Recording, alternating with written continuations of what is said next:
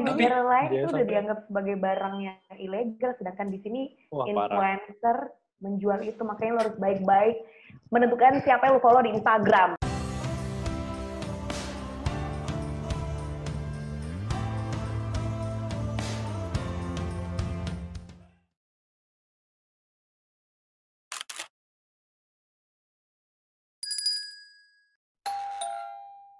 Siang Bapak-Bapak Dokter Awam.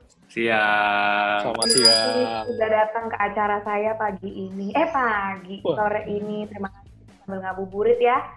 Kita akan membahas tentang mitos-mitos corona. Tepuk tangan dulu untuk kita semua. Ya ampun sepi. Sudah siap untuk menerima pertanyaan dari saya atau belum? Oh iya, saya belum kenalan. Saya kenalan dulu. Nama saya Sarah Tobing. Saya anak baik-baik dan rajin menabung. Oke. Straight to the question. Number one. Apakah kentut menyebabkan corona? Jadi untuk yang kentut dan corona itu sebetulnya eh, awal itu dari ini penelitian ada yang nemuin kalau eh, si corona itu virus SARS-CoV-2-nya itu ketemu di tinja, tinja baik tinja orang Oke. dewasa maupun tinja anak-anak. Nah, Hmm. di orang dewasa itu di Cina katanya ketemunya kira-kira 40 sampai 50 persen dari orang yang Hmm. dirawat dengan corona. Sementara kalau di anak-anak tuh ada berapa eh, kira-kira 20 atau 30 persen gitu lah. Pokoknya intinya ketemu di di mereka yang terinfeksi. Jadi selain di saluran napasnya, ketemu juga di saluran cernanya. Nah, gimana dengan Hmm. kentut? Kalau kata para peneliti mesti diteliti lebih lanjut karena untuk menularkan itu eh, kentutnya itu apa namanya anginnya itu harus sangat kuat sehingga membuat eh, virusnya itu bisa terbang ke saluran napas kita atau mata Hmm, atau Hmm. mulut. Yang mana itu oh sulit? gitu. Yang mana itu sulit karena Masa sih Kan- sulit dok? kita kan pakai underwear, terus kita pakai habis itu dilapisin lagi sama celana. Nah itu kalau kata Hmm. para ahli itu udah jadi masker, semacam masker sebenarnya buat saluran yang Berarti, di bawah itu.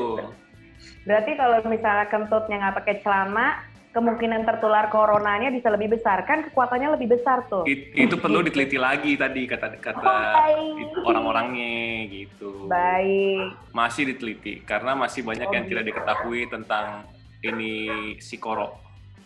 Si corona. corona. Iya. Oke. Tambahin aja sih, masih diteliti. Tapi kalau kita pakai celana kita udah aman, nggak ketularan. Benar. Makanya pakai celana. Jangan panjang-telanjang. Pakai celana ya. Itu penting. Itu dia tips dari dokter Syafi ke mana-mana harus pakai celana. Kalau nggak pakai celana Oh. bisa menularkan corona. Gitu. Oke, jawabannya ditampung ya. Kita lanjut ke pertanyaan nomor dua. Apakah sinar matahari dan iklim tropis membunuh corona?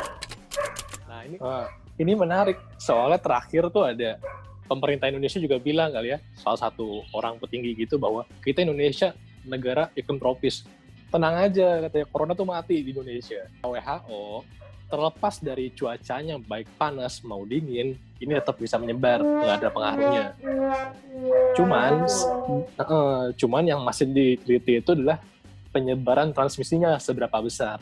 Tapi intinya adalah cuaca itu nggak ngaruh. Mereka mau nyebar tetap aja nyebar gitu. Hmm, Jadi eh, dingin atau panas itu tidak mempengaruhi apa namanya eh, penyebaran virus corona. Penyebaran, betul. Oke, bagus ya pertanyaannya kayak pertanyaan dokter. Pintar emang Sarah. Ya, Sarah inisiatifnya tinggi sekali ya. Mak- Iya baik. makanya diajak kolab terus. Yang keberapa sekarang? Yang ketiga ya. Hmm. Ini saya juga eh, agak penasaran sih sebenarnya. Eh, minum air panas dicampur garam itu katanya bisa membersihkan tenggorokan dan bisa menurunkan eh, apa namanya penyebaran virus corona. Benar apa tidak? Wah itu ya jelas salah ya, maksudnya mitos lah itu. Jadi beberapa waktu lalu sempat nyebar tuh di media sosial kalau kita kumur-kumur pakai air garam atau air hangat, terus kita telan nanti eh, virusnya itu bisa hilang, tertelan ke lambung, terus asam lambungnya membunuh virusnya, Kuman ya. Nah, kumannya ya. virus. Ya secara logika itu salah ya, karena kuman aja ketemu di saluran cerna gitu. Dan memang ditemukan di saluran cerna manusia itu ada reseptor buat khusus buat virusnya. Jadi ada kayak semacam apa namanya rumah buat nyambut dia di, di saluran, gitu. nggak cuma di saluran napas, saluran cerna manusia juga ada namanya eh, reseptor ACE2 gitu. Wow. Terus kalaupun oke kita misalnya kita pakai logika oke dia diminum terus ditelan nanti dia mati. Nah pas kita minum kita nggak bisa ngebersihin virus yang ada di bagian atasnya lagi. Jadi kan di belakang hidung tuh ada bagian namanya nasofaring. Nah Oke. sebenarnya virusnya lebih banyak nempel di situ dibanding di tenggorokan. Oh. Jadi Hmm, kalau mau ngebersihin virusnya ada nih caranya. Jadi lo minum, Gimana tuh? Mm-mm. terus lo handstand. Balik. Mm-mm. Sometimes tuh gue tuh bingung deh kenapa ada hoax-hoax kayak gini. Maksudnya kalau misalnya segampang itu virus corona hilang cuma dengan cara minum apa tadi namanya air panas Air sama panas sama garam. garam, gak bakal udah 2 juta orang menjadi korban corona. Jadi kalau mikirin 3 juta lo positif sekarang. 3 juta, 1 juta 200 yang di. Amerika Serikat. itu makanya lo, lo semua yang kalau mau bikin hoax harus mikir dua kali. Karena banyak orang pintar di luar sana yang akan membantah semua hoax lo. Oke, Nggak apa-apa lah jadi konten buat kita. lanjut lagi. Apakah menahan nafas 10 detik bisa mendiagnosis corona? Hmm. Kalau kata Kayaknya Facebook sih gitu. Mendiagnosis jelas nggak bisa karena satu-satunya cara bukan satu-satunya eh, gold standard atau yang memang disarankan direkomendasi untuk mendiagnosis itu perlu yang namanya tes swab ya diambil dari masukin kayak semacam cotton bud tuh ke hidung atau mungkin bisa juga rongga mulut. Kalau udah kita cek sama PCR tuh namanya tes swab. Nah, Oh, terus gimana tuh yang sempat nyebar di Facebook? Katanya kalau tanah nafas purtik berarti kemungkinan nggak kena corona. Nah itu hoax ya sama sekali nggak benar intinya corona Hmm. harus dicek sama PCR tadi Latihan nafas tuh buat nyanyi, Kak, bukan buat diagnosis corona. Gitu Ya, kan? betul. Sebenarnya eh, mau nanya juga ini pertanyaan dari gue. Kalau misalnya kita tes swab itu kenapa yang diambil adalah either hidung atau rongga mulut? Kenapa nggak Nah, air mata gitu atau keringet atau apa? Nah itu tadi yang kayak sih kayak gue bilang tadi. Jadi paling banyak nempel tuh di bagian belakang hidung namanya nasofaring Oh, gitu. sama bagian tenggorok. virus ini kan mayoritas ya dia itu menyerang paru-paru sistem pernafasan lah pokoknya makanya kenapa yang tuh soal pernafasan karena dia emang yang Oh. menyerang utamanya sistem pernafasan Oh. simpelnya gitu. Gitar jreng. Oh iya benar benar benar. Untuk Benar. cairan tubuh tuh. lain kayak pipis atau kayak apa namanya eh, air mata itu masih diteliti sih.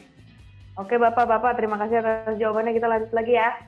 Sekarang tuh ada yang namanya kalung antivirus itu loh Kak. Tahu kan? yang dipakai di dada itu Kak. Ya Yang ya. kayak Oh, kayak kartu kereta gitu. Mm-mm. Itu katanya bisa menangkal virus Kak. Karena bisa kayak gitu tuh hoax atau bukan ya? artis juga ada yang pakai itu kemarin tuh gue lihat Parah, kayak gue kaget. kalau gitu Lu dulu, Sarah jawab. Sarah. Sarah dulu deh Gue sebagai orang awam ya, Hmm. menganggap itu tuh emang cuma akal-akalan orang yang pengen cari duit aja.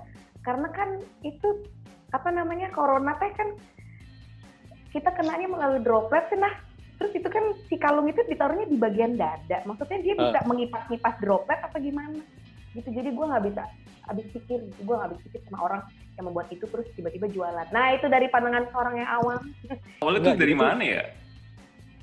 Eh, itu perusahaan dari Jepang deh kalau nggak salah dia tuh nggak klaim dia nggak klaim sendiri jadi produk dia dia buat terus dia klaim sendiri Hmm. katanya ini tuh mengandung disinfektan yang itu namanya klorin dioksida disinfektan Oke. Hmm. Nah, hanya saja itu kalau lu pakai di dekat kalung sini, leher, tuh kalau dicium, itu klorin itu bisa namanya menimbulkan iritasi terhadap saluran nafas. Oh. Jadi yang ada bukan yang lu terlindung dari corona, tapi lu malah Oke. membahayakan diri lu sama penyakit lainnya nanti. Dan Nah, dia nah, nggak bisa nah. membunuh corona, dia nggak bisa membunuh corona, itu udah dibantah. Iya, soalnya desinfektan tuh konsepnya buat permukaan benda mati, bukan buat Betul. selaput selaput lendir manusia gitu nggak bisa. Itu bahkan gue baca kemarin di Thailand sama di Vietnam udah di ban, udah nggak boleh dijualin lagi. Jadi kalau ada yang make, bakal disita sama polisi. Jangan sampai kita malah beli. Di Tapi- negara lain itu udah dianggap sebagai barang yang ilegal, sedangkan di sini Wah parah. influencer menjual itu, makanya lo harus baik-baik menentukan siapa yang lo follow di Instagram. Oke, follow Oh, gue aja. Follow gue juga dong. Iya, follow follow Sarah Tobing, benar benar benar. Eh, Dan- ngomong-ngomong tentang disinfektan nih bapak-bapak, boleh nggak sih kita ngebahas tentang sedikit aja tentang Presiden Donald Trump yang kemarin pidato ya di depan halayak umum katanya teh kalau misalnya mau sembuh dari virus corona ya kita harus suntik disinfektan nih suntik di sini sampai-sampai di negara Hmm. bagian Amerika Serikat termasuk New York, Michigan dan juga Texas itu tingkat keracunan orang-orangnya naik 85% dalam waktu 18 jam. Tolong, Silakan. tolong, waktu tolong, tempat. tolong. Waktu tempat dipersilakan. dipersilakan untuk. Ya itu mungkin dia pas ngomong ini kali menurut gue sih apa slip Habis of tonggak. tongue lah. Slip of tongue ya. Lo sip of tongue. Iya, Kira iya. tonggak disinfektan. Ya terus sebenarnya kan dia memang udah terkenal dengan ini ya ucapan-ucapan yang kontroversi ya. Nah yang ini gue nggak nyangka ada aja yang ngikutin Baik. Hmm. Uh-uh. dan dan memang udah di ini sih udah dilaporkan sama CDC baik CDC maupun WHO diulang diulang terus berkali-kali bahwa memang desinfektan itu tidak tidak untuk membersihkan kuman yang sudah masuk ke tubuh manusia. Kalau udah masuk ke tubuh manusia, bukan desinfektan lagi solusinya. Gitu. Doa. Ya doa, ya kan. Apa tuh? Terus abis Iya. itu dibantu dengan pengobatan kan. Jangan cuma Harus doa tapi kita usaha, kan? Iya. Iya, harus loh. Uh, Kita lanjut lagi ya ke pertanyaan selanjutnya. Apakah virus ini bisa menyebar via seksual dan anal? Kalau menurut gue secara teknis enggak, tapi kalau misalnya kita berhubungan seksual kan ada pertukaran cairan tuh Oh. antara droplet Hmm. dari saat orang pertama dan orang Kenapa kedua. droplet? Orang ketiga. Kan oh iya. gitu. Ah kamu kayak nggak tahu deh. Jadi kayak nyat nyup nyat gitu. Tapi kalau misalnya dari cairan seksualnya kayak enggak deh. Tapi dalam proses nguleknya itu mungkin ada droplet yang Oh. saling bertukar. Pensiun deh, pensiun gue. Iya Sarah iya. Sarah awam. Tara awam. Jadi Gimana betul, nih lu kalau- jangan Iya, bener iya, nggak gue? betul. Betul dong, betul. Oh, benar. Benar Ah. benar.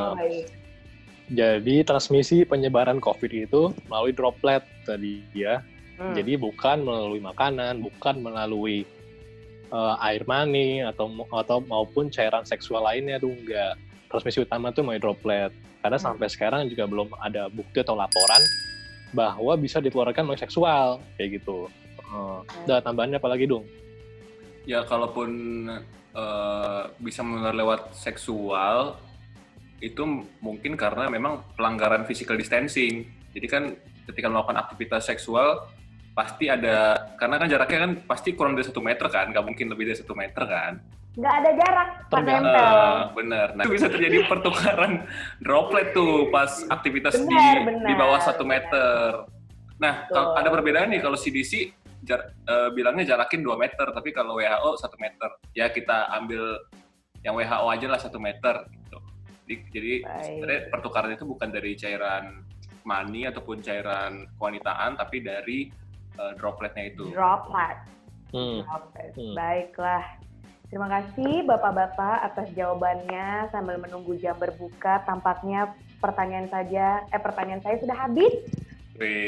Bapak-bapak sudah bergabung dalam acara saya pagi ini, eh sorry sore ini. Semoga jawaban Bapak-bapak bisa eh, menjadi jawaban terang untuk teman-teman saya yang awam dan tidak mengerti tentang ilmu kesehatan dan kedokteran.